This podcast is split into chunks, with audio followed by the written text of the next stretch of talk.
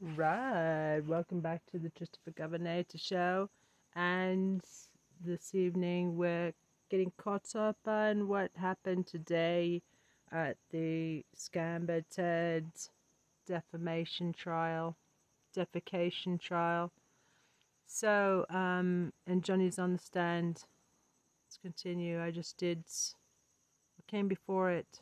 If you're if you want to know what came before it, just go to a n- previous podcast. Sorry, Aquaman and Fan, Fantastic Beasts, the one that I was uh, in.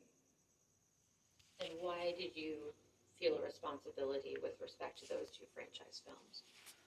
Um, okay, before he answers, I'm just going to point out that, you know, he as he mentioned, he vetted Miss Turds, so therefore, um, you know, it's kind of a heads up, basically, uh, that because she brought this on herself, you know, all the spotlight of being a victim of domestic violence. Oh, poor Scamber. You know, she even got the ACLU on boards with her. Used the ACLU. They should disavow or just whatever it's called. They should. They should. Uh, they should sue her for using them for her fucking lies, frauds. I think the ACLU should sue um, Amber Turd for frauds.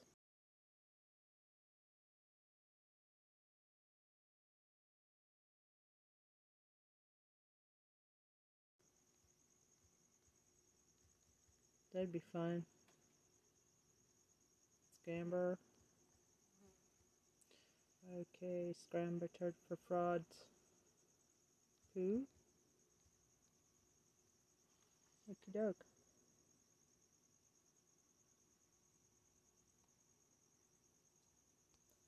Okie doke, back to the show. Um, Warner Brothers was starting to get quite upset about uh, some of the things that were being said about me in the press Mhm. that were constant, constant, were? constant uh, hit pieces. Um, Yeah, hit And, pieces. uh, Exactly.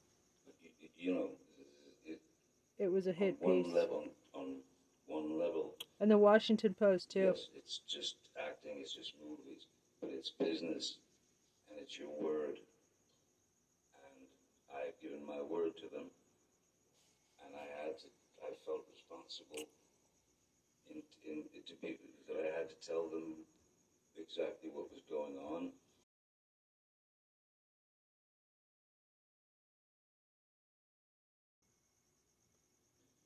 And uh, that it was going to end up ugly. And which of those two film franchises were you a part of? Sorry. Which of those two film franchises were you a part of? Um, I, I was uh, I was I was in uh, Fantastic Beasts and Where to Find Them, and I was in um, the Fantastic Beasts: The Crimes of Grindelwald.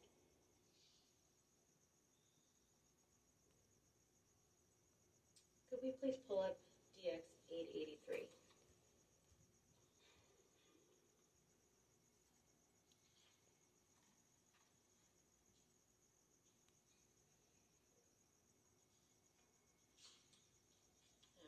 Mr. Depp, do you recall seeing these text messages during Mr. Rottenborn's examination?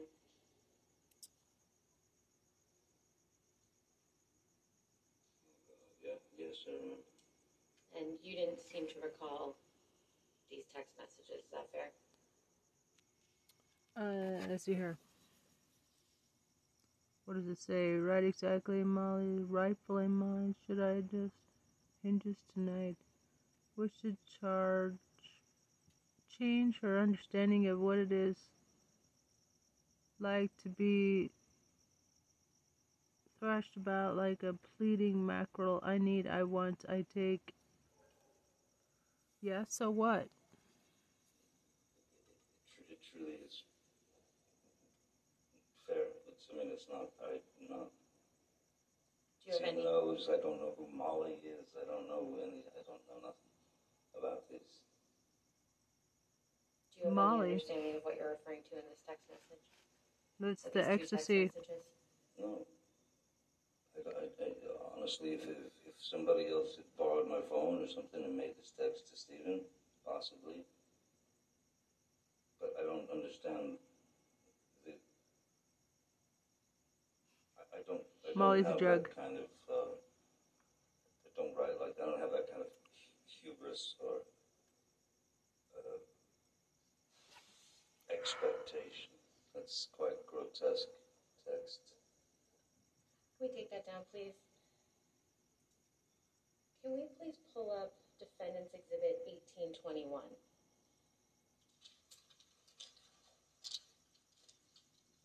Oh my. Who's grotesque? Mr. Depp, do you recognize this document? That is behind the bar, yes. Okay. And do you see a, Mr. Rottenborn asked you some questions about whether there was a telephone. Yes, In- and in now I see, Australia. I see a telephone there now. Do you, Yeah, did you I really recall that do. telephone being there? I don't recall the telephone being there, but uh, I, I can see it now. Can we please pull up eight, uh, Defendant's Exhibit eighteen twenty? Zoom in. I don't see a Do you recall me showing you this text message earlier on?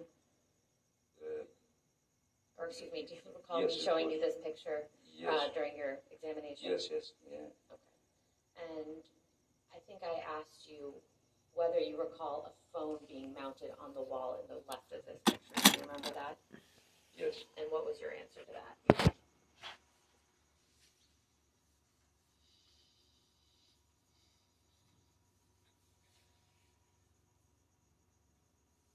Mr. Depp, Mr. Rottenborn asked you some questions about your, your honeymoon. Do you remember that? yes, And I believe you had testified that you and Miss Heard were on the Orient Express together. that's correct, yes. Ha- Where had you been prior to being on the Orient Express? Um, we had been in um, Australia. Um, and then made it over to Thailand to catch the Orient Express.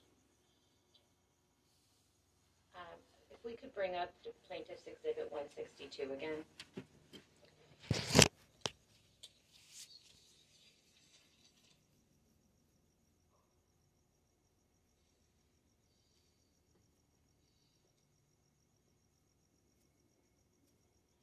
Mr. Depp, do you know who took this picture?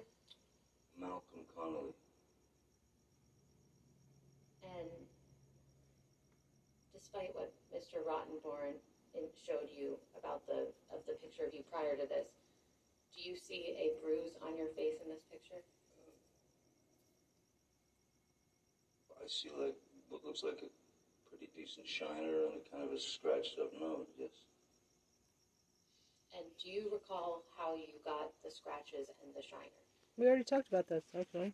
There was a very um, freak out that Miss Heard had in our cabin Freak out. uh, just before this dinner. I can't remember why. There were many. Um, I remember taking the photograph, though. I mean, I remember being there. I remember meeting the chef. And, but I, I mean, the quality of the photos not great. The quality of the other photo that you is just pretty, prettied up. Mr. Depp, did you ever physically abuse Miss Heard during your relationship? Never. Never. No further questions. All right, sir, you can have a seat next to your attorneys. Thank you. Your next witness, Good for him. Good job, Johnny. didn't quite get that, I'm sorry. Mr. Depp calls Morgan Tremaine. All right, Morgan Tremaine.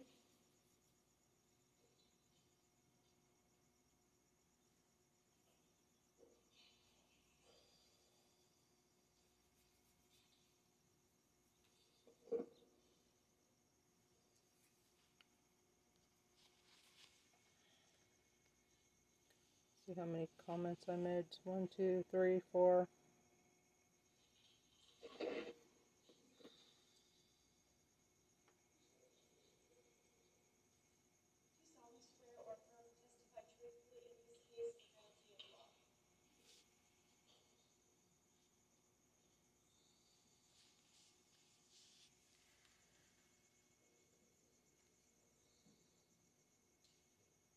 Yes, ma'am. Good afternoon, Mr. Tremaine. Hello, Would you please state your full name for the record? Morgan Cliff Tremaine. And what do you do for a living? Uh, I produce esports events and design video games. And in 2016, what did you do for a living? I worked as the field assignment manager at TMZ.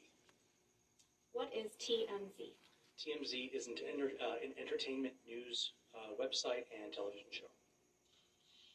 And what were your responsibilities as a field assignment manager for TMZ? Uh, I was the go-between the news desk in the office and the reporters in the field, which you might know as paparazzi. Approximately how many paparazzis were you in charge of? Uh, at the time, it was about 20 in LA, a handful, maybe three in New York, and then one in DC. And what were your responsibilities specifically as to the paparazzi? It would be to dispatch um, paparazzi to various locations based on tips or um, just direction um, dictated by having a list of sort of hot spots where celebrities would be. And how were those tips received? They were received either through tips that we received through our tip line or directly through um, news producers in the office. And were tips frequently received directly from sources? Um, very often the case, yeah. And who were the type of sources that TMZ received tips from? Um, they would receive tips from, oftentimes it would be publicists, managers, agents, or B-list celebrities, Lawyers? and lawyers, definitely. How are tips verified? Tips are verified um, by an extensive process. If they come in through our tip line, we have to verify who sent it, that they um, that the source is truthful, and so they have to uh, add their contact information, which is a field in that uh, on that website for like name, uh, phone number, things like that. And how long does that process typically take?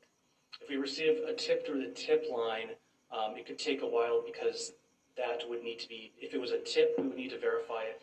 If it was media, such as photos or videos, that would need to be extensively verified to ensure that the person sending it is the copyright holder and that we would have the legal ability to air it and distribute it. And while working for TMZ, were you involved in any assignments related to Ms. Heard? I was. What was the first time you recall working on an assignment related to Ms. Heard? Uh, I believe it was May 27th, 2016. And what was your role in that assignment? For that, it, Ms. Heard was filing a uh, restraining order at a courthouse in downtown Los Angeles. So um, I dispatched camera people to that location. Under what circumstances would you normally send paparazzi to a courthouse? Uh, only if we had been informed prior. It's not by any means a celebrity hotspot. Um, we would only ever send people there if we had been tipped off that something was occurring and there was somebody present there. And what footage was TMZ trying to capture at the LA courthouse on May 27th, 2016? We were trying to capture uh, Amber leaving the courthouse and an alleged bruise on the right side of her face. What was your team of paparazzi supposed to do while they were at the LA courthouse on May 27th, 2016? Objection, Your Honor, uh, hearsay and foundation. What were they supposed to do? Right. She's asking for, I don't think there's a I- foundation. I- Uh, I'll overrule the objection at this point. Go ahead, Mr. Tremaine. Can you re- uh, say the question again? What was your team of paparazzi supposed to do while they were at the Los Angeles courthouse on May 27th, 2016? Their objective was to capture her leaving the courthouse, and then she was going to sort of stop and turn towards the camera to display the bruise on the right side of her face, the alleged bruise. Did your team of videographers get the shot of Amber Heard? We did. What is the difference between receiving a tip from a news producer and any other source? Um, if it's any other source, it would have to be verified um, by copyright. If it was anything that was received um, directly, through a news producer, then they go through that process to verify uh, the source. Did you do anything to verify the tip on May twenty-seventh, two thousand sixteen related to Amber Heard? I did not, Why not? Uh, because it had come directly from a news producer. Does that mean it had been verified? It means that they had verified that tip and deemed that it was credible, and therefore a camera person needed to be dispatched. After May twenty-seventh, two thousand sixteen, were you involved in any other assignments related to Amber Heard? Yes. Can you tell me about those assignments? Um, the next one would have been August 6th, 2016, where um, she was giving a deposition. So what did you do in relation to that tip? I uh, dispatched camera people to a parking lot adjacent to a law office in which she would be arriving to. So we could get the uh, footage of her arriving for the deposition. Do you typically send paparazzis to parking lots of law offices? No, not at all. Did you get the shot of Miss Heard on August 6, two thousand sixteen? We did. After August 6, two thousand sixteen, were you involved in any other stories involving Miss Heard? Yes, I was. And what story was that? Um, on the 12th, we received a video um, depicting um, Johnny Depp um, slamming some cabinets that was captured by Ms. Heard. And what day was that? I believe that was the t- August 12th Two thousand of sixteen? 2016, yes. Can you describe to the jury how you received the video on August twelfth, two thousand sixteen? Yes, the video was sent in through our email tip line, which is uh, an email distribution that goes to all the producers and to myself as the field assignment manager because it often included celebrity locations. The it came in as, as I recall, a Objection, hearsay.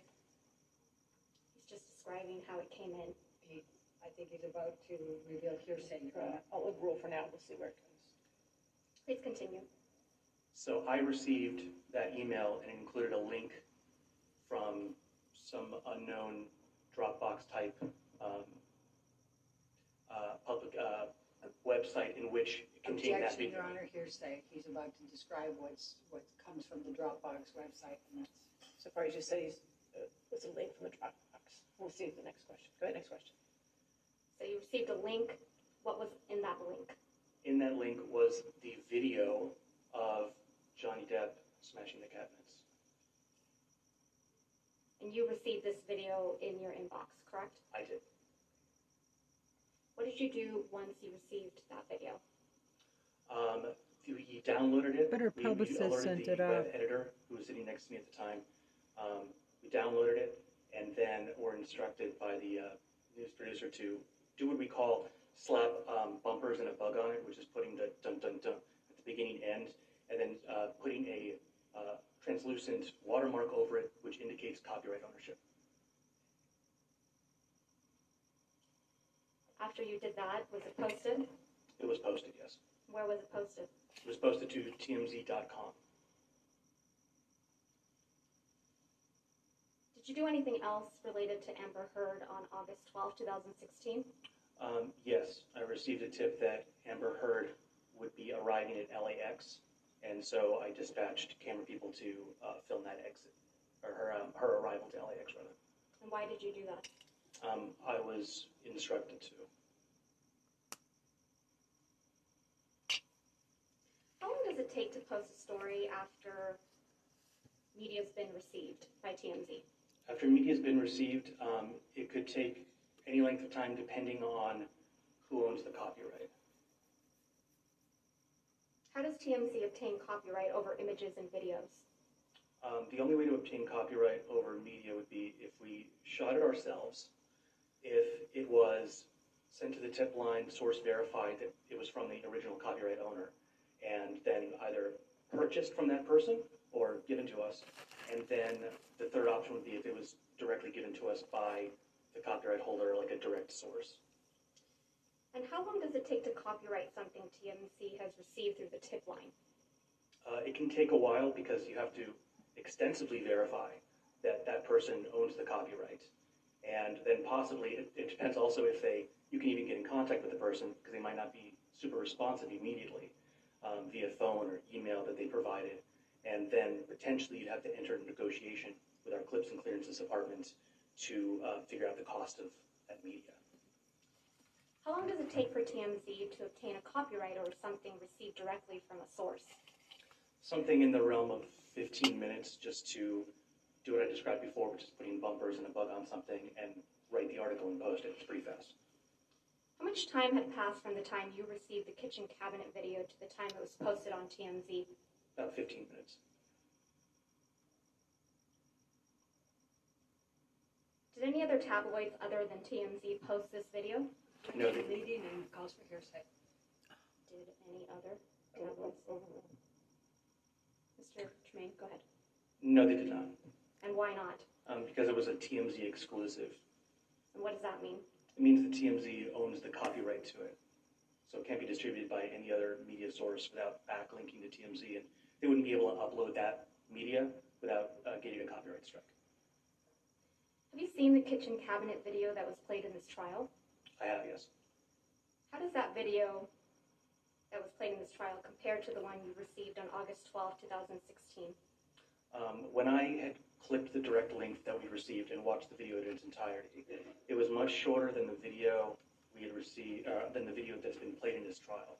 There was some a bit at the beginning that was played here, in which Ms. Heard is um, seemingly sort of sitting with the camera and getting into position. And then there's a bit at the end where she's seemingly snickering and looks at the camera. That part was not present in what we received. Did TMZ edit the video? No, not even a little. When we receive something and it's edited, there's a clear indicator because there's a, sort of a journalistic practice that uses um, when there's an edit, you do what's called like a white flash transition, which covers the entire screen with white to very clearly indicate to everybody there was an edit here for time or whatever, um, just for to make it a little more compelling. But in this case, it was not edited, um, as I was staring at the machine that edited it and present for the entirety of receipt to publish it. When was the next time you worked on an assignment related to Amber Heard? Um, it was, well, uh, there was the, the time where we went to the airport. And then the day after that, because she had flown in for the deposition, like I think the first time didn't work out. Um, so she was arriving again for the deposition in that same um, parking lot adjacent to a, um, a law office. And what's that August 13th, 2016? That was August 13th, yeah. And what was your assignment on August 13th, 2016? Uh, to dispatch camera people to that parking lot at a specific time in order to film Amber Heard arriving for the deposition. How did you know that tip was legitimate? Uh, it came from a news producer. While you worked at TMZ, did you ever receive any communications from Mr. Depp or his camp? I did not. Nothing further, Your Honor. Cross-examination? Yes. Uh, So, how do you know what video was shown at this trial? Um, I was alerted by a friend that, um, that TMZ was being kind of talked about in this trial, and so I had seen a clip of that. So you watched some of this trial? Correct. Okay. When did you first reach out to counsel for Mr. Depp? Um, I believe that was six days ago, whatever that date would be, I'd have to do that. All right. And then you received a subpoena, I think yesterday, in care of your attorney Cindy Hickox, right? Correct. Okay. And Cindy Hickox represents Christi Dembrowski, Kate James, Robin Baum. and Objection, Debbie Your Floyd. Honor. Were you aware of Calls for that? speculation. Overruled. Were you aware of that? No. Now, if you don't have information that's helpful to this case, then you wouldn't be a witness, correct? Objection, I calls for speculation. Sustained, sustained, next question. I'm not aware. Okay, you know this, you know this case is being televised, right? I, I am aware that there are cameras. And so this gets you your fifteen minutes of fame, doesn't it? Objection, Your Honor, argumentative. I, I can ask that question. Overruled. Um, so I stand to gain nothing from this. I'm actually putting myself kind of in the target of TMZ, a very litigious uh, organization, and I'm not seeking any 15 minutes here. So you may, you're welcome to speculate. I could say the same thing by taking Amber Heard as a client for you. A little argumentative, don't you think? Oh, hardly. I find that to be purely logical. Thank you. Now, are you aware that Mr. Depp's attorneys were Uh-huh. well aware of the TRO that was going to be presented on May twenty-seventh? Objection calls for speculation, Were you aware of that? lack of foundation. Yep, Overruled if you can answer it. Can you restate the question? Were you aware that Mr. Depp's divorce attorneys were aware that Amber Heard was going in to seek a TRO on May twenty-seventh? I don't think I understand the question. I don't think so, no. Okay, It's kind of a do you complicated question. know whether Blair Berk, one of Mr. Depp's divorce attorneys, has a very close, had a very close relationship with TMZ at that time? Objection calls for speculation. Overruled. If he knows. Uh, I was not aware of that. Okay, and when you said that you were dispatched twice, once to film Amber for, in a parking lot for the deposition, and then it didn't work out, and so you had to do it another time, how did you know it didn't work out? Because TMZ.com posted an article saying as much. Okay. And do you I, I was not dispatched. Do you I know worked in the office. why the deposition did not work out? I'd have to reference the article, I forget.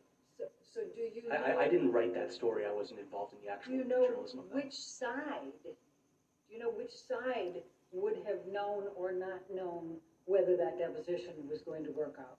In other words, the people representing Mr. Depp and the people representing Ms. Heard.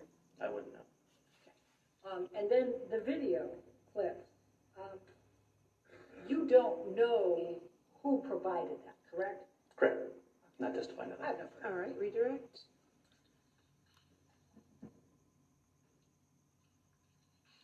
Mr. Tremaine, why did you contact me in relation to this case?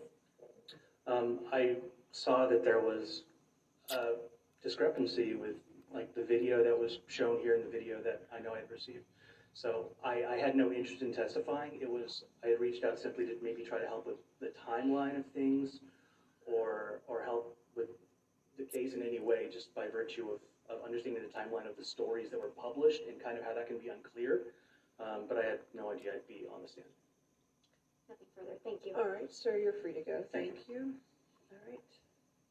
You have another witness? Okay. Mr. Depp calls Bryan Neumeister, Your Honor. All right, Bryan Neumeister.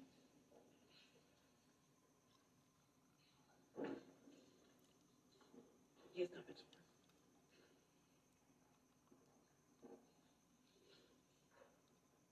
solemnly swear or affirm to testify truthfully in this case the penalty of law.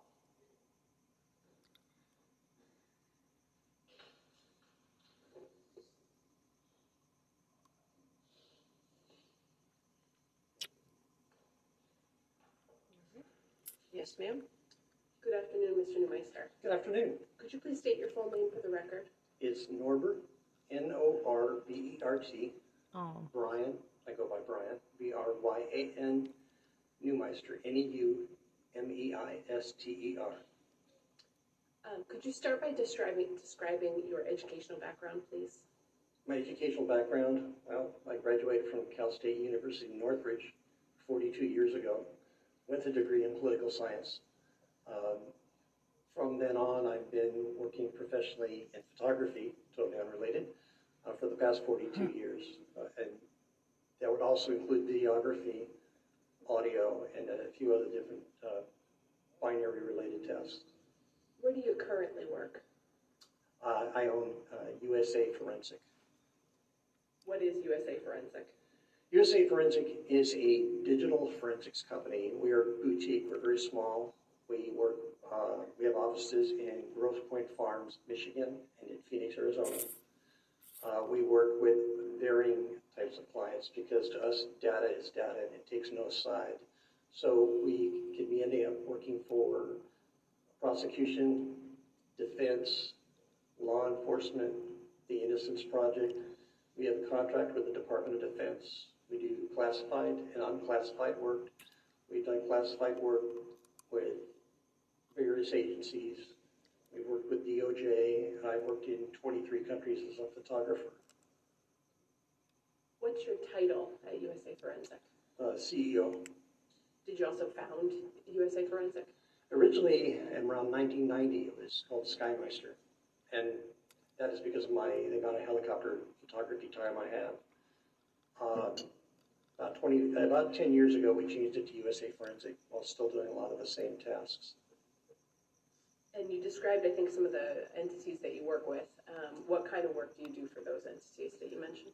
We do uh, audio forensics, which is clarifying audio, for example, sting operations or uh, audio that may have been picked up on surveillance or any other type of recording, removing background sounds. Video clarification, we do a lot of work with Axon Your Honor, I'm cameras. Gonna on relevance based on the discussion we had earlier. This experience has absolutely nothing to do with it. All right, do you have an objection to him being moved in as an expert in the field? Well, she hasn't moved yet. I'm objecting to the relevance of the testimony on the subject matter right now. I'll overrule the objection. Thank you, Your Honor. Go ahead, Mr. Meister, you can continue. on to where I left off is, uh, we do a lot of work with Axon police cameras because they don't really handle low lux levels or low light levels very well. So we clean up, we are beta testers for a program called Input Ace, which is, uh, part of the Axon company used by police officers. We clarify their cameras to better see what happened at night, uh, for example, in, in different scenes. We do the same with surveillance cameras, um, any kind of camera, cell phone cameras. We also do uh, cell phone forensics, computer forensics, and cell tower forensics, along with photog- uh, photographic forensics. What types of cases do you work on? It can be anything from uh, Fortune 500s to, uh, uh, it can be anything from a pro per, which is a person that's actually just representing themselves in, in a, in a uh, smaller case, to uh, a lot of homicide cases, um, defamation. Uh, it can be any kind of case that requires cell phone extractions or computer extractions. Could be money laundering. Could be uh, the Department of Defense uh, identifying a voice, that type of thing. Satellite imagery, and basically anything with binary information. Have you been retained as an expert before? Oh, yes. Um, I would say we average about 150 to 200 cases a year. In the last four years, we've done over 600 cases, and that would be in uh, U.S. federal courts, U.S. district courts, various state courts throughout uh, uh, throughout the United States. We just wrapped up a case that was an overseas case, wrapped up yesterday. Um, we do U.S. military court. Uh, we have a case coming up in front of the U.S. Supreme Court. So it, it's really varied. I've done quite a few U.S. district court cases. Have you testified as an expert in digital forensics before? Yes, um, and what people sometimes don't understand is only about 2% of all cases go to trial. So 98% of the time, you're actually just doing the forensic work and getting it to the parties. And as we say, data is data. It really doesn't take a side. We don't have a narrative. So uh, very often, it's just providing the data for the attorneys to work with uh, or the parties. Have you ever been excluded from testifying as an expert regarding any work that you performed? No, um, but you have to take into account that sometimes there might be curbs put on what, uh, for example, in this trial, um, there's certain boundaries. Uh, or if you're working with a pro per or with a attorney that is not very familiar with electronics. And, and the thing is, again, they teach Latin in law school, not binary. And binary is the universal language these days. So sometimes in the legal system, it's a little bit hard to explain to attorneys what exactly we're doing, so we try to break it down and make that work. What is digital forensics? Digital forensics is anything that you are using, like your, your television set, your cell phone, your computer, uh, anything that runs off of binary information that has coding in it. How long have you worked in digital forensics? Well, I actually started off in analog, so it's been 40 some odd years. I started off as a cameraman. Um, my first cameras were film cameras.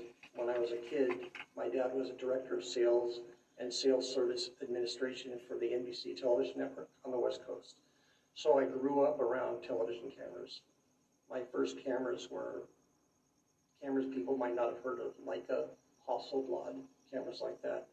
I trained with some of the best photographers around at the time, William Wallner, Niall Latham, really excellent photographers. And um, I started shooting videotape from helicopters, and I logged off fourteen thousand seven hundred hours of video. And at that time, oddly enough, since we were the only helicopter, a television helicopter, we were the only helicopter in Phoenix. At the time, the sheriff's, the sheriff's department did not have a helicopter. The police department did not have a helicopter, nor did Aerovac. So we ended up doubling up, uh, being a news crew as well as an air rescue crew. So as far as forensics, analog probably from nineteen eighty to nineteen ninety, and digital from nineteen ninety through current. How'd you get started in it? Really by osmosis. I started in the production field. I usually don't, uh, do that much TV work anymore. I did do, did shoot, uh, part of an episode, uh, a program called Flanders for the BBC last year. I don't normally do television anymore. It's just ninety-nine percent forensics. But, uh, I got started because very often as working in a helicopter, um, we'd be asked to work for a police department, a rescue, or a chase, or whatever the situation might be. And since I'd be videotaping it, they would ask me to break it down frame by frame and analyze it using a, what's called a time-based corrector in Latey. And so um, word got out that I could do unusual things because I'm pretty good with machines, and uh, it it just ended up it more and more people started calling, and it just became a full time job. Have you received any professional certifications in forensics? Yes, but again, most hackers and people who do uh, interesting work uh, don't have any certifications because the certification is usually like a week long course. I've been doing this stuff 42 years. Um, my partner Matt Erickson, he uh, he's actually a, a Objection, Your Honor, to the partner who's not testifying to these qualifications on relevance. Sustained objection. Mr. Neumeister, can you just describe which professional certifications you have received? Uh, for uh, cell phones, uh, Oxygen, uh, which is a, uh program similar to Cellebrite. Uh, but these are uh, these are programs that are used by law enforcement and by private parties to extract data from cell phones um, that has been deleted or uh, which is critical in a lot of cases, deleted data, or just to what we call image a cell phone. In other words, get every bit of data that's possible on a cell phone. And again, every cell phone is different. The next would be in cell tower, cell tower forensics. Are you a member of any professional associations in your field? Yes, um, the IEEE, which is the International Engineering Society, and the reason I belong to that is about 40% of the world's white papers on electronics are published through IEEE.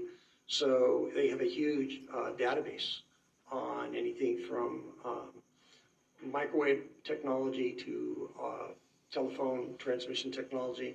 Anything that I might work with, they might have a white paper on it. Also, um, with the Audio Engineering Society, AES, I, uh, a member of that. I lecture to AES. Um, uh, uh, there's a few others, but again, they're just uh, mainly to have a repository of information. Have you received any honors or awards?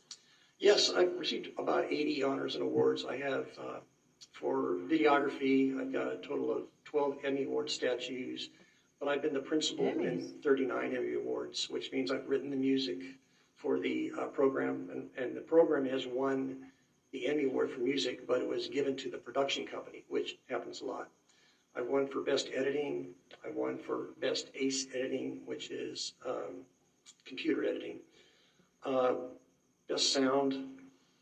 I've won, uh, I've done the music to a piece that won the Golden Lion at the Cannes Film Festival. I've done Holy shit. uh, music to a piece that ran guy's that won the gold at the Calgary Film Festival. I've got a, a lot of awards from Associated Wow. Press and different uh, uh, companies from doing documentaries and news. Have you published any works um, in the field of digital forensics?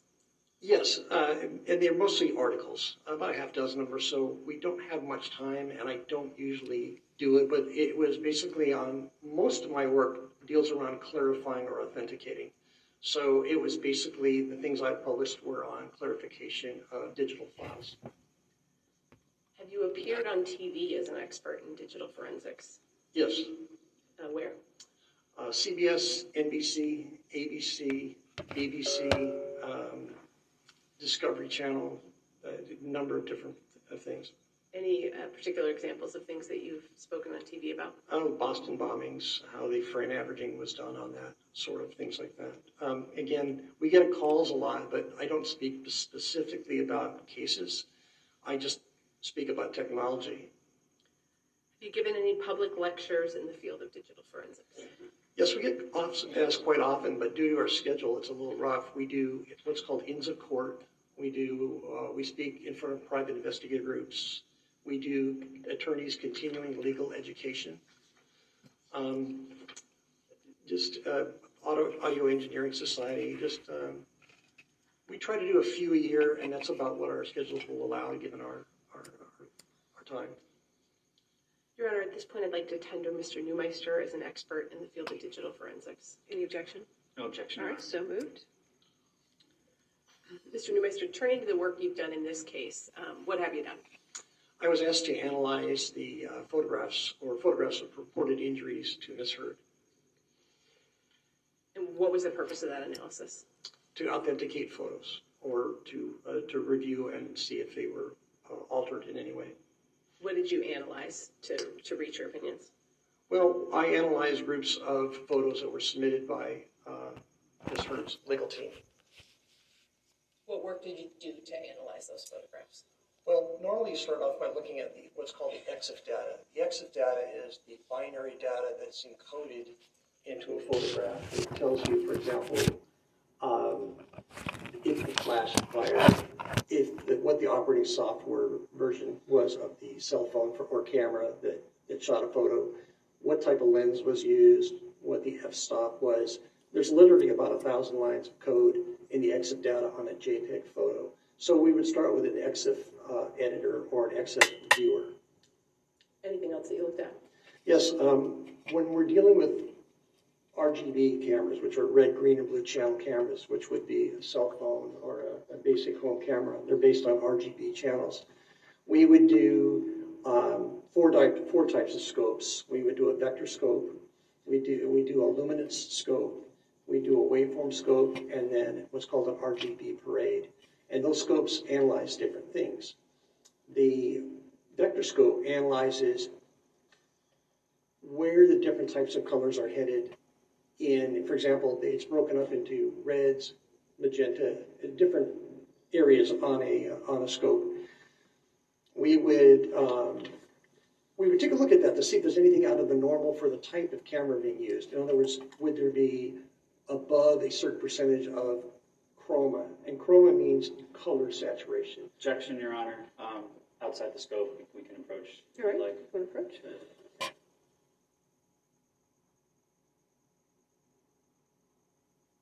By the way, thanks for 5,000 plus listeners and subscribers across social media. Just for Governator, just for POTUS, just for Praise, um, Twitter, Instagram, TikTok, of course, and here on um, YouTube. YouTube channel. I should be going live like uh, Emily D. Baker. I cover I cover other people's I cover a lot of other other people's stuff because there's a lot of great stuff out there and uh, and uh, adding my own of spin on things. Thanks. If um,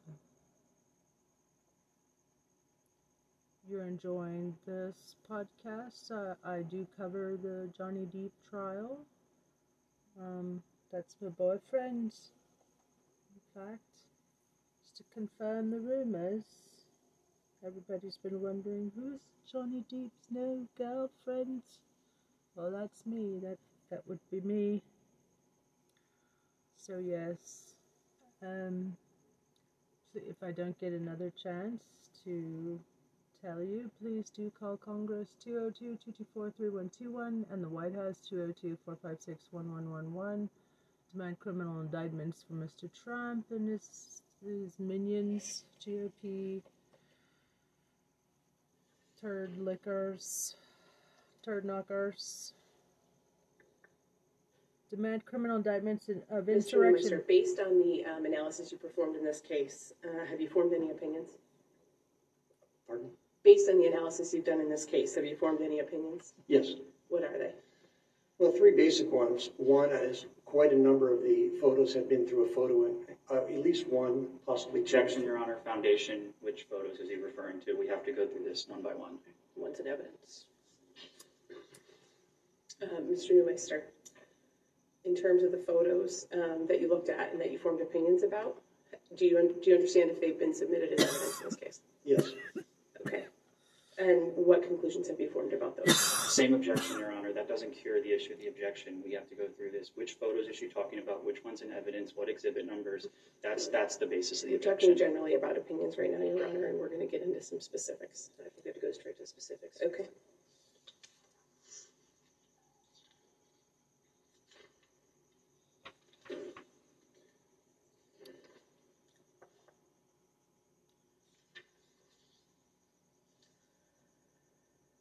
Gone through a what? Or should just Um, Mr. Neumeister, have you prepared a demonstrative um, that aids in your testimony with respect to any of the photos that you looked at in this case? Yes. Um, I'd like to pull up plaintiff's 1303, Your Honor, if I might approach.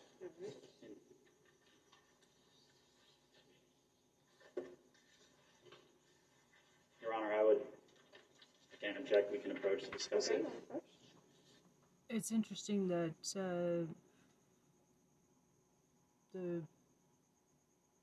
main lawyers, well, the ones that the ones that uh, are the most striking are the lady lawyers. Kind of because it maybe because it's a domestic violence related case. Um, or maybe or maybe not. But anyway, um, I did I did get a me- nice message from my boyfriend Johnny, um, thanking me for my for my um the uh, basically my my work that I do, supporting him. And he kissed my heart. How beautiful Tom, that? can we pull up um, Defendant's Exhibit 178, which has been admitted into evidence?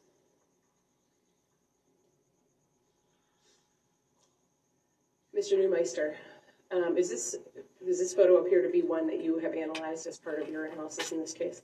There were many versions of this photo. Um, I would say there were dozens of different versions with different chromatic values, different file sizes, different physical sizes. Some had been through Photos One or Photos Three, which are photo editing software uh, programs. Um, Your Honor, at this time, I'd like to um, show Mr. Dem- Mr. Neumeister's demonstrative um, Plaintiff's Exhibit 1303. All right, any other objection? I would object again, Your Honor, because the photograph in 178 is not in evidence. All right. Or, yeah, I mean, the photograph is in evidence. The, none of the photographs he wishes to show the jury are in evidence. Thirteen oh three is in evidence over objection, or not in evidence, I'm sorry, as a demonstrative. Just as a demonstrative. I'm sorry. Can we go to Published in 1303, the please? And Mr. Neumeister, um, what does this demonstrative show about um, the photos that you analyzed? Well, they, they appear to be similar. However, if you look below at the file sizes, uh, one on the left is 712 kilobytes. The one in the middle is 489 kilobytes. And the one on the right is 524 kilobytes. Now, what's unusual about that is these photos will not digitally fingerprint with each other. They won't hash. In other words, forensically, they don't match. But the thing is, you could say, well, it was sent through email, maybe it's a different size. This, the file sizes, for example, would be possibly, uh, you know, you can select the file size you send a photo, but there's no way to authenticate any photo that was presented in the way the evidence was collected. What? And so what conclusions do you draw from that? What does that Well, mean? there's, this is just three of many of the same type of photos that are all different sizes and have different chromatic, which means color. Objection, Your Honor. We just had a ruling on this. All right, sustained objection. Mr. Neumeister, stick to your opinions that relate specifically to what you analyzed about the EXIF data, please. All three of these photos had to go through some type of transformation to change sizes. We can take that one down. Um, you mentioned, um, Take it down, photos why one not? point and photos 3.0 earlier, I believe. Photos. What uh, is that? Photos 3 and Photos 1.5 are editing programs that um, Macintosh or Apple put out with their product. It's for uh, editing photos. In other words, you would put a photo in and you would change the colors or you would crop it or you would clarify it by enhancing, for example, the sharpening, or you could darken it. Um, but when you save a photo through an editing program, you leave a mark on the EXIF data. And what is the EXIF data? The EXIF data is the data that is embedded in a photograph that tells you a lot about the photograph. And again, in the early days when we were using film cameras, you would write down the f-stop, which is the, the light setting. You would you would write the type of lens you use, the time of day, um, the type of film stock, the type of filters you're using. Now with digital cameras, uh, that's done electronically, and there's about about a thousand lines of code, of which 50 are probably important, that tell you what the camera was doing. So what's the significance of EXIF data in your photo analysis? Well, in this situation, I can see that normally where the operating system of the camera would be, which means the version that the of operating system the phone is running on, it would normally say something like, I'll just throw out an arbitrary number, 9.1.3 operating system for iOS, which is Apple's iPhone operating system. Instead of saying that, it says software Photos 3.0 or Photos 1.0. That means that the photo had to be rendered, which means composited together in an editing program.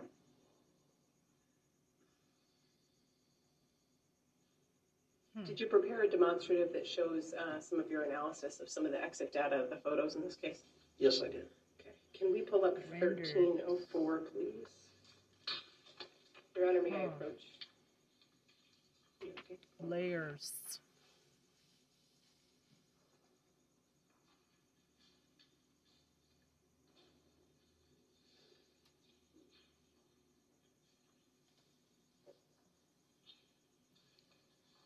Permission to That's publish as a crazy. demonstrative, Your Honor? Any, any objection? Any objection, Mr. I'm sorry, Murphy? Your Honor. My She wishes to co-counsel's publish I'm so it sorry. as a demonstrative. Um,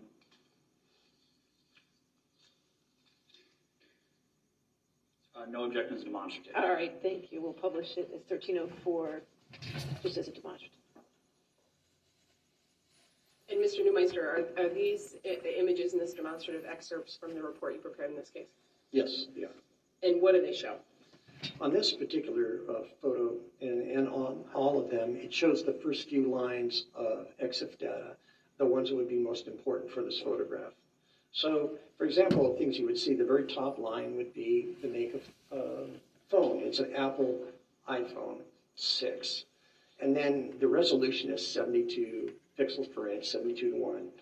Um, and instead, where it says software on a normal iPhone photo, it would, instead of saying Photos 3, it would say uh, the software version, for example, 9.3.1. And then you've got the date and the time of the photo uh, below that, uh, which is really easy to change in an EXIF editor. And below that, you have uh, things like the exact, uh, like the flash. You've got um, the exposure type, how long the exposure was. Uh, so what you just highlighted there again was the date and time. Uh, so that's uh, universal time code minus whatever area you're in uh, in the world. Anything else you want to show us with this demonstrative? Uh, yeah, just below that, if you look, there's some um, things that would say, uh, for example, a directly photographed image. That is not going to be necessarily accurate once it's been through an editor. Uh, it will always pretty much say that. Um, so when you're looking at scene scene type or auto exposure, um, these are things that uh, that really don't matter all that much. What would matter is, um, for example, if you're taking notes, the focal length would be important. Um, the pattern of metering, uh, things like that to a photographer would be would be important.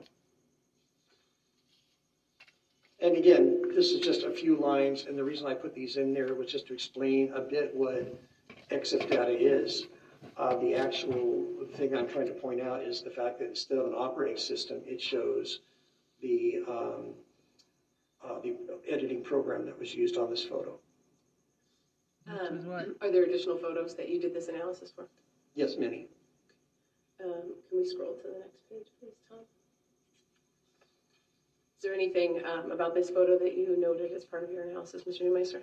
Yes, again, it's, it's, uh, you know, right, right there, you've got photos 3.0 on that particular photo.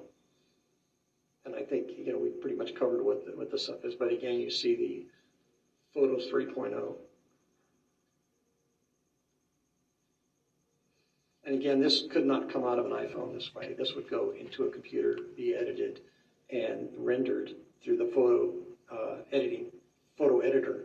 And this would then be embedded in the um, EXIF data. Do you have other photos in this demonstrative? Yes. All right, can we scroll to the next page? Uh, same thing. You've got up here in the top, you've got the uh, the photos 3.0, and this is uh, throughout a lot of the photos that are uh, in evidence or versions of the photos in evidence. We're gone through photos 3.0 or photos 1.5, an earlier version. Can we scroll to the next um, page, please? And what about this one? Same thing, Photos 3.0. And again, in the photo uh, editing app, you can do an awful lot of things. So when you see Photos 3.0, first of all, you know it's not anywhere near an original. There's going to be compression artifacts because it's a JPEG file. All right, I'll sustain the objection. Next question. Can we move on um, to the next page of this um, demonstrative, please? And again, same thing. Uh, You've got the Photos app. And I believe there's one final photo in this um, demonstrative. What about this one? Again, if you look up there, it says uh, Photos 3.0 on that particular photo.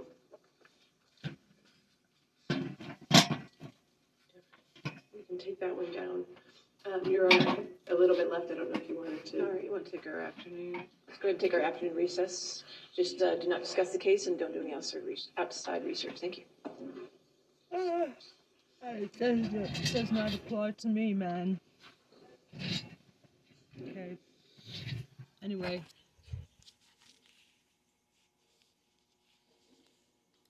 Um. The prosecution's expert was fantastic, very detailed, incredible. He objected to. Oh, it's, uh, So let's, let's just come back at four o'clock, all right? I like Elaine's blazer. Pop of color in the court. I've been wondering what's in their drinks. If I were Johnny and I could sneak in the side door without going through security, I would put some Baileys in my coffee and sneak it in. Maybe some drugs too. If I were Johnny. What kind of shit bird is this? Arsehole. Amber has such a look on her face. It's like a smug, arrogant look, like she's right. Everyone else is wrong. Look, I can't see how anyone would believe her. Even on the stand, she had those looks. One reply. It makes her look ignorant because you can tell it's not hers, like she is trying to imitate the opposing side because they smile and smirk as they should when she comes up with her crazy allegations. Smirk gives me, I know I'm losing, but I'm going to give it a fake smirk to make it look like everyone is lying, except for me. Yeah.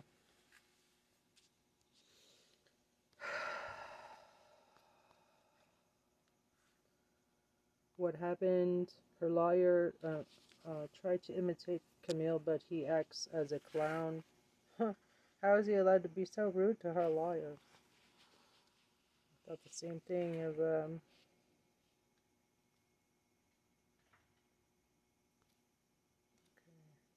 Where's the rest? Top newest. Johnny is uh,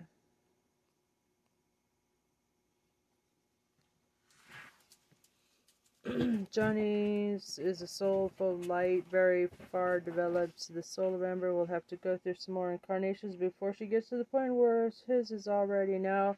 She is far underneath, not only in terms of personal development. Also, some matter of facts. Isn't it weird that Johnny, with all the drugs and alcohol he has been using throughout his life, remembers things exactly the same every time he testifies? Whereas Amber, obviously not using drugs as much. Okay, then we're back with the Trust Cabinet to show, and they just went on a break, and, and now they're coming back, and we're seeing or listening to the last bit of the Johnny Depp Day 21 Scamber Turds libel trial. Here we go. Mr. Neumeister, we're gonna, um, go ahead and play the demonstrative that you prepared, and then, um, after the, to see if you to explain to them, um, what the demonstrative shows, that would be great. A digital forensics expert, expert, haha. Looking at the photos, they've all been changed. They've been rendered. Haha. rendered.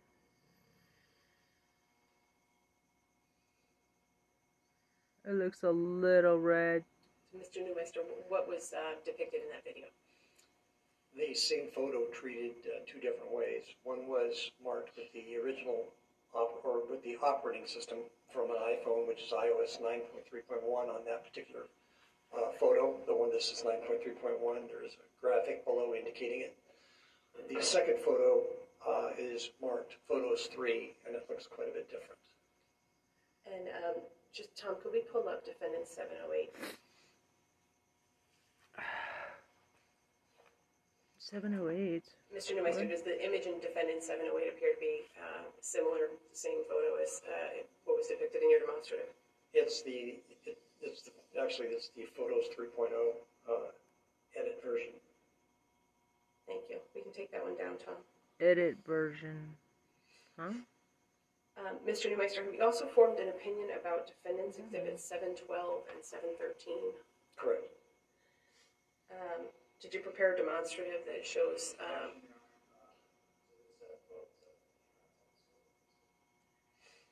I can show you if you'd like, Your Honor.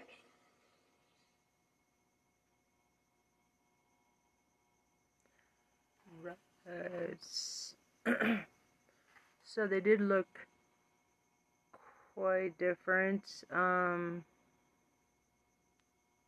when she looked a lot more red. Put together. Oh. Um. Yeah. She's uh she's fabricated this evidence, which she has, then um, she should get nailed for it. And that'd be fun. Nail her for fabricating evidence. All right, could we pull up, um, plaintiff's exhibit thirteen oh six, Tom? And Your Honor, this is another video that, um, oh, This is another video that we prepared. It's, it's not published yet, so I'm happy to play it once through, um, so that.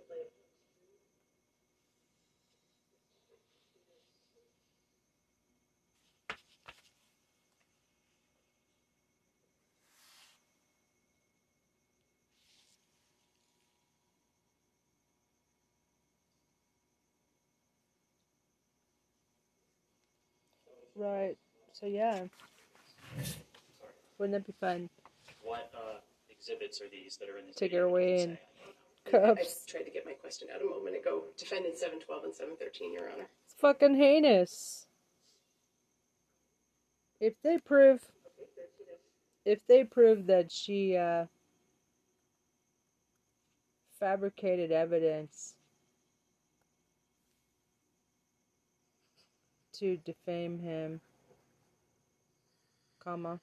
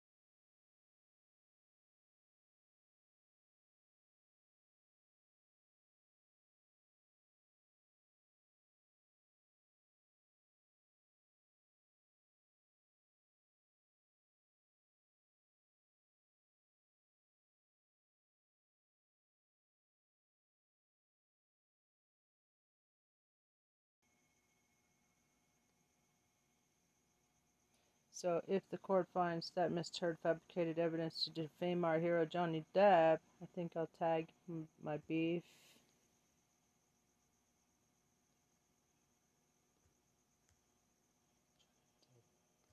See, love, love, love. Then shouldn't she be taken away in cuffs? Just saying. I'm not a lawyer yet, but Miss Turd's actions are really heinous. Johnny is right. This woman is totally out of control.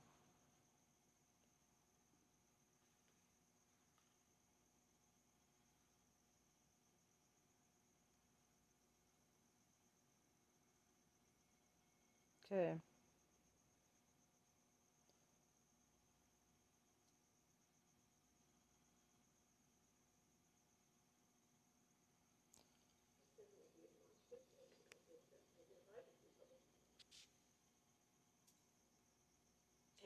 if we could go ahead and play that, please.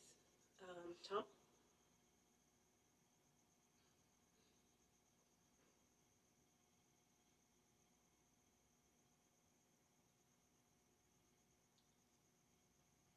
And Mr. Neumeister, um, what's your, um, what, what do we see here? She's in got a little photo? fucking blush on. There's uh, exhibit 712, I believe you have, I'm not sure the dates on, but 712 and 713. Uh, They're two separate exhibits, except it's the exact same photograph that's been, uh, one's been Doctor. edited, one hasn't, or I can't say that one hasn't, but uh, the colors have been uh, modified in an editor. Objection, Your Honor, uh, beyond the scope of your ruling, talking about colors. It keeps happening. Thank you. Um, Mr. Neumeister, um, did you form an opinion in this case about the authenticity of the photos that you reviewed, reviewed of Ms. Heard? Well, first of all, you can't, I can't, nobody can identify the authenticity of the photos. Just photos. give a of any of the smirk. photos. Marked photos three, photos one, or just marked with the operating system So number. it said, And the "Oh, uh, reason Kate is looks amazing." Collection. So these came from an iTunes backup. Now, what is an iTunes backup? It's Objection, not, Your Honor. I'm I'm sorry. You're beyond the scope of your ruling. EXIF metadata. This keeps happening. Your Honor, May I approach on this one? they want they want to get out of it. Talking about metadata. Ha ha ha ha. She's gonna get nailed. She just kind of like gave this like weird smile to the law her lawyer. She knows she's on camera, so she's like that. That person I was totally right. Said that she's act. She's trying to act like everybody else is lying.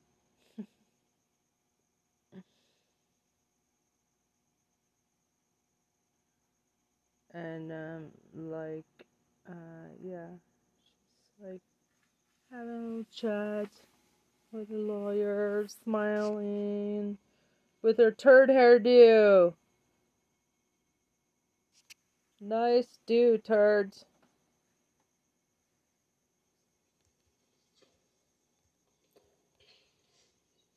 So, Mr. Neumeister, um, without going into the specifics, what's your opinion about the authenticity of the photos you received from Ms. Heard? Based on the way they were collected, there would be. no- Objection, Your Honor. We Just ruled on this. I framed my question, I thought, Your Honor, to avoid the issue that you're concerned about. M- Mr. Neumeister, what's your opinion about the authenticity here? There's no way for any forensic expert to validate any of these photos. Thank you very much. No further questions.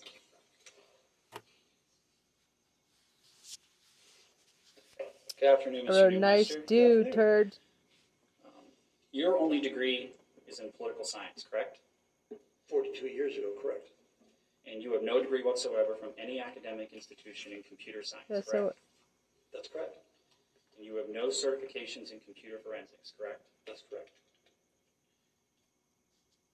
yeah he's still a fucking expert motherfucker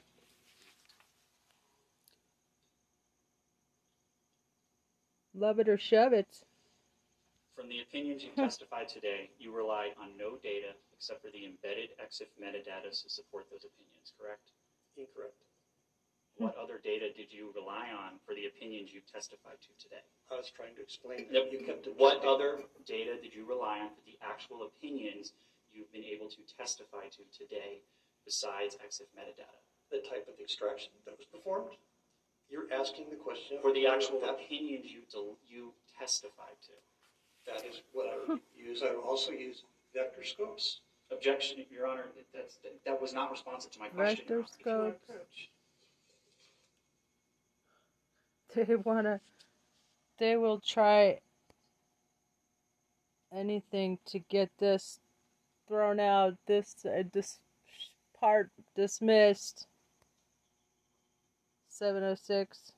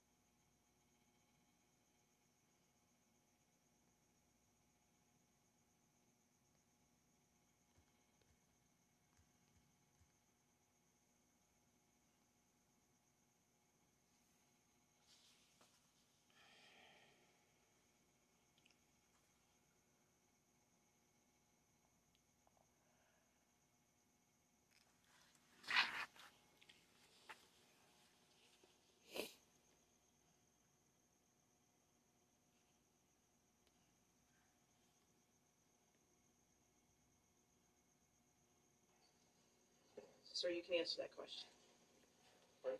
You can answer the question. Can you restate the question? Uh, I, I don't recall a question, Your Honor. Your Honor, maybe we could have the court reporter read it back. They could redirect. What what was the question? Redirect. Another desperate attempt. I believe the question was, what methodology did I use to make my findings? Judy's voice has changed. Sorry. Is that correct, Judy? Okay.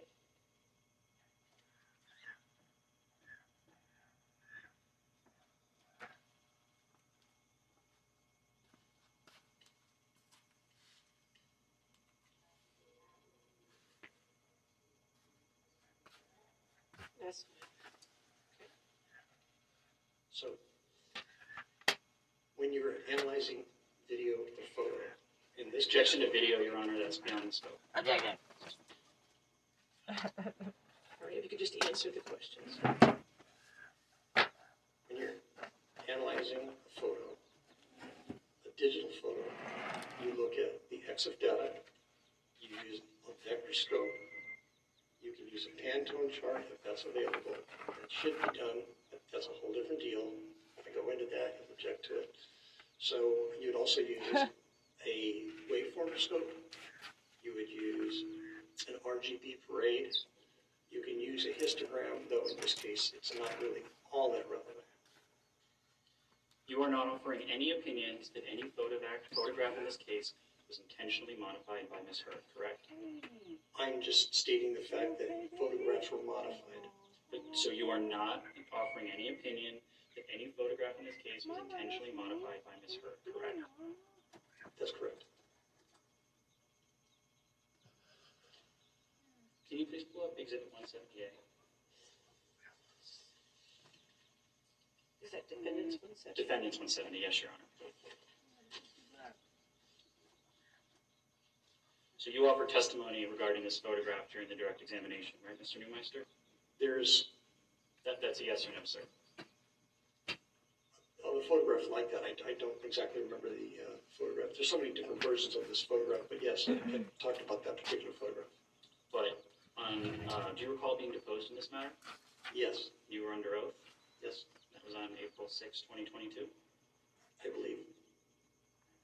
Yes, sir. Thank you.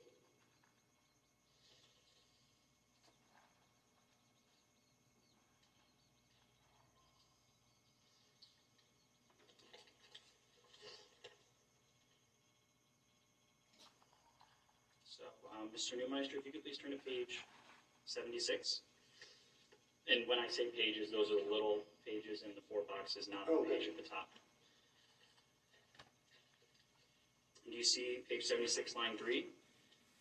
You were asked on April sixth, anywhere in your April first, twenty twenty-two expert disclosure, do you offer any opinions regarding the authenticity or lack of authenticity of the specific photograph produced as ALH seventy-one oh one? Response, can I refer to my report to see if that specific number is in the report? Yes. Response, not that specific photo. I just grabbed three out of the batch. Do you see that? Yes. Can you please pull up exhibit five seventeen, or defendants five seventeen? Thank you.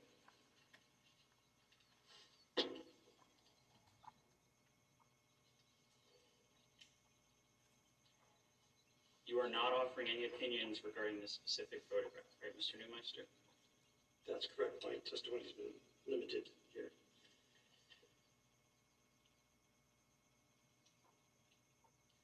And you are not offering any opinion that any photograph was visually doctored by Amber, correct? Not by, I can't put the person uh, who might have done it.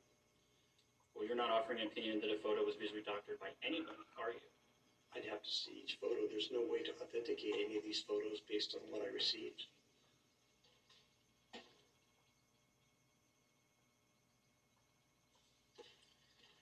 So you testified about Photos 3. Do you recall that testimony? Correct. Photos 3 is a photo editing and photo sorting application, correct? It's a photo editor and photo sorter, as, as are a number of editors. So when you reference Photos 3.0, you never did any independent research. Um, strike that, Your Honor. So when the, when the software of a photograph in the EXIF metadata says Photos 3.0, that could be just saying that the photo was saved in Photos 3.0, correct? Unless you looked at a scope of the photos, that would tell you that the parameters of the photo do not meet that of the cell phone that it was taken on. But the notation Photos 3.0 in the software EXIF metadata, that does not in and of itself mean that the photo was edited in Photos 3.0, correct? It means that you've recompressed the photo and it will not hash or digitally fingerprint with the original photo. But it does not mean in and of itself that it was visually edited in any way in Photos 3.0, correct? Again, it's not the same photo because you're using lossy compression once you save it, so it, you have changed the photo.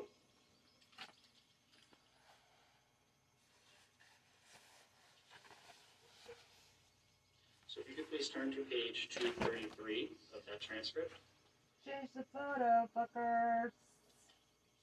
and line 20. Do you see question? When it says EXIF software, okay, Photos 3.0 onto 234. That's just saying it was saved in Photos 3.0, right? Response, saved in 3.0. That's correct.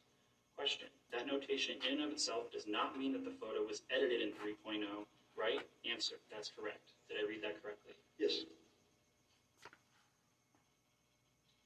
A file is not changed visually just because it has been processed through Photos 3.0, correct? that's incorrect. Can you look at page 128 of your deposition,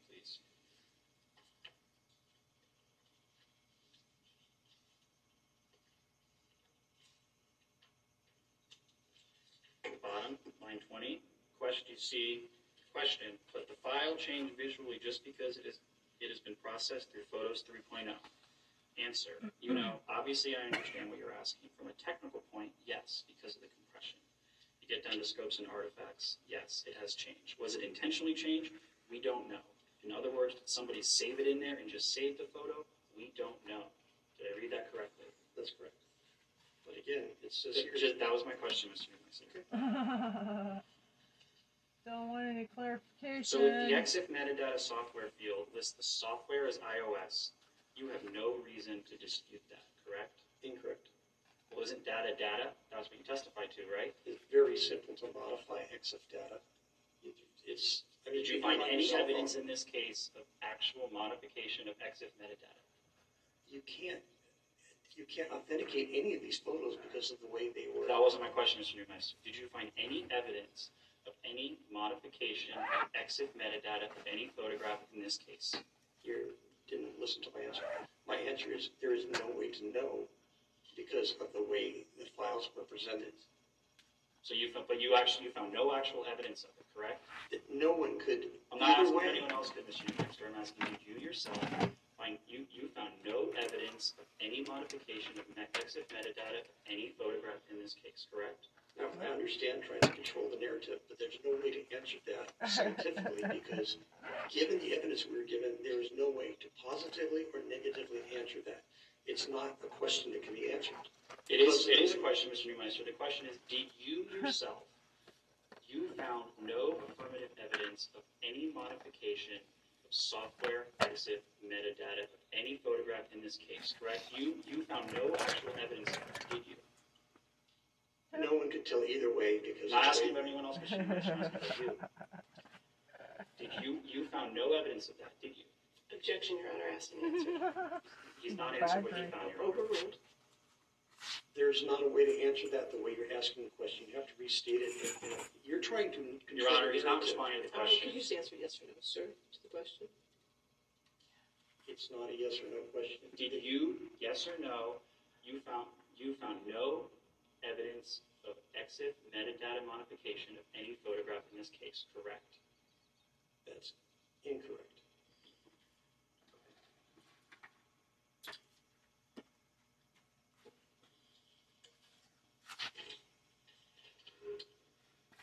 It is your opinion that the metadata of all photographs of purported injuries that Ms. Heard has identified as her trial exhibits do not indicate that the photographs went through a photo editing application, correct? Ah, Well, um, first of all, that is incorrect. that's not a motherfucker. yes question because a lot of the exhibits that you have, have um, put up, they're not photographs. They're screen grabs, and they've been changed from a, uh Apple format, which is JPEG, J, JPEG, to a JPG Microsoft format. So you have actually changed the exemplars. You changed the data yourselves. The, uh, we actually ran uh, EXIF data on some of your own examples that you've entered in the evidence. They are not photos from an iPhone. Those were edited in on a PC. I'm gonna, uh, hand up a page for your disclosure. Uh-huh. Those were edited.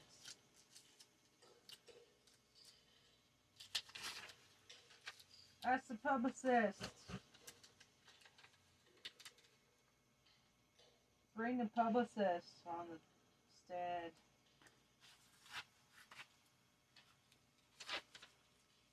Miss Turd brought a publicist with her to the court to get the restraining order. Take some pictures.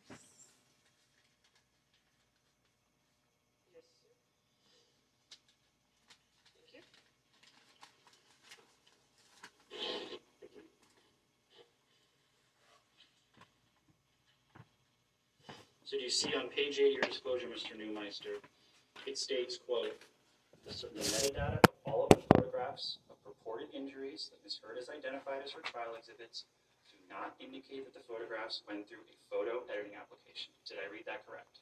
That's correct. No But further- we're talking. No EXIF further questions. data. All right, redirect.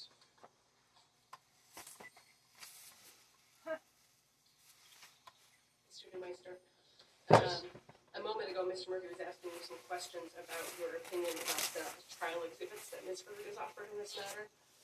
Um, and he asked you about your opinion that they don't indicate that they've gone through a photo editing application. What can you tell us about that? Well, first of all, this last exhibit, it says metadata, not EXIF data. So that's two different things altogether. We're talking EXIF data. And on the report, I put metadata because I was requested to cover meta and EXIF data. So it's taken out of context. The EXIF data is the data based that's embedded in the photo. Metadata can be the file data about the file itself, two different things. So the way the data was collected, it was an iTunes backup is a backup. Objection, Your Honor. Backups outside the scope of Your Honor's ruling beyond EXIF metadata. I think you opened the door on the the overruled objection. Thank you. Go ahead, Bryan. An iTunes backup is only a backup of things that are on iPhone that have not been deleted. It doesn't have the critical operating system.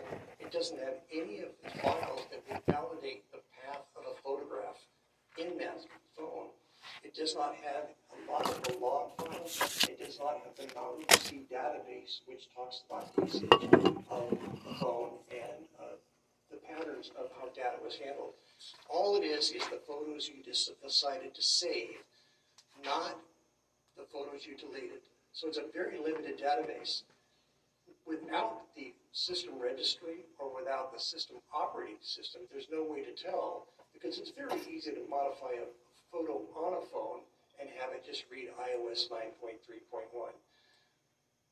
But with the actual phone, if you were able to get a hold of the actual phone, and in 95% of all cases we work, we have the actual phones. It doesn't matter if the, the phones are 10 years old or 20 years old or uh, 20 years old or 10 years old. The reason is if people have something they want to keep as evidence, they don't throw out their phones. They don't recycle their phones. They save their phones. So people ask how we're doing phones on 13-year-old cases because people do not throw out evidence. They keep the phone. So in a situation like this, there are no forensic extractions. In fact, the extractions we were provided were backups of backups of iTunes, uh, just exports. So it's third generation, and there is no way to verify the file paths and the history of any single photo that we've looked at. No further questions, Your Honor. All right, thank you, sir. You can have a seat in the courtroom, or you're free to go. Thank you very much. All right, your next witness?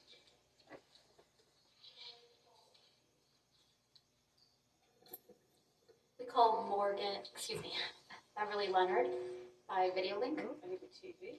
All right, just give us a moment to get the TV up.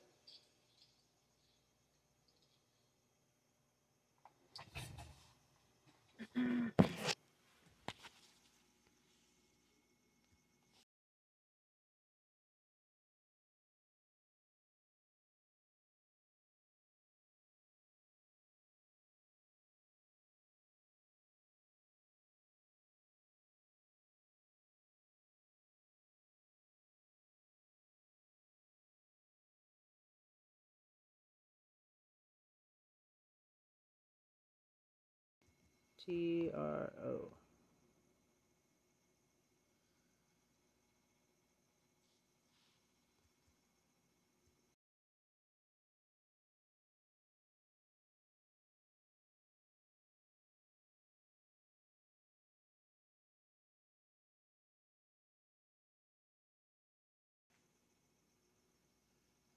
Okay. Miss Turds. It's put Mr. Miss.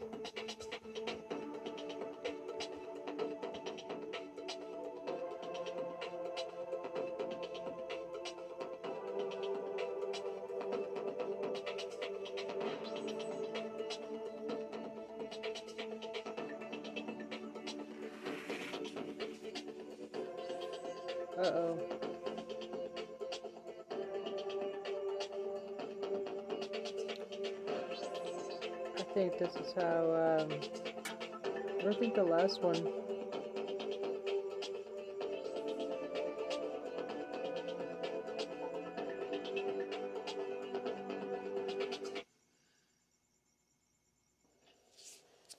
Whoa. It's your boy Guy Jr., aka.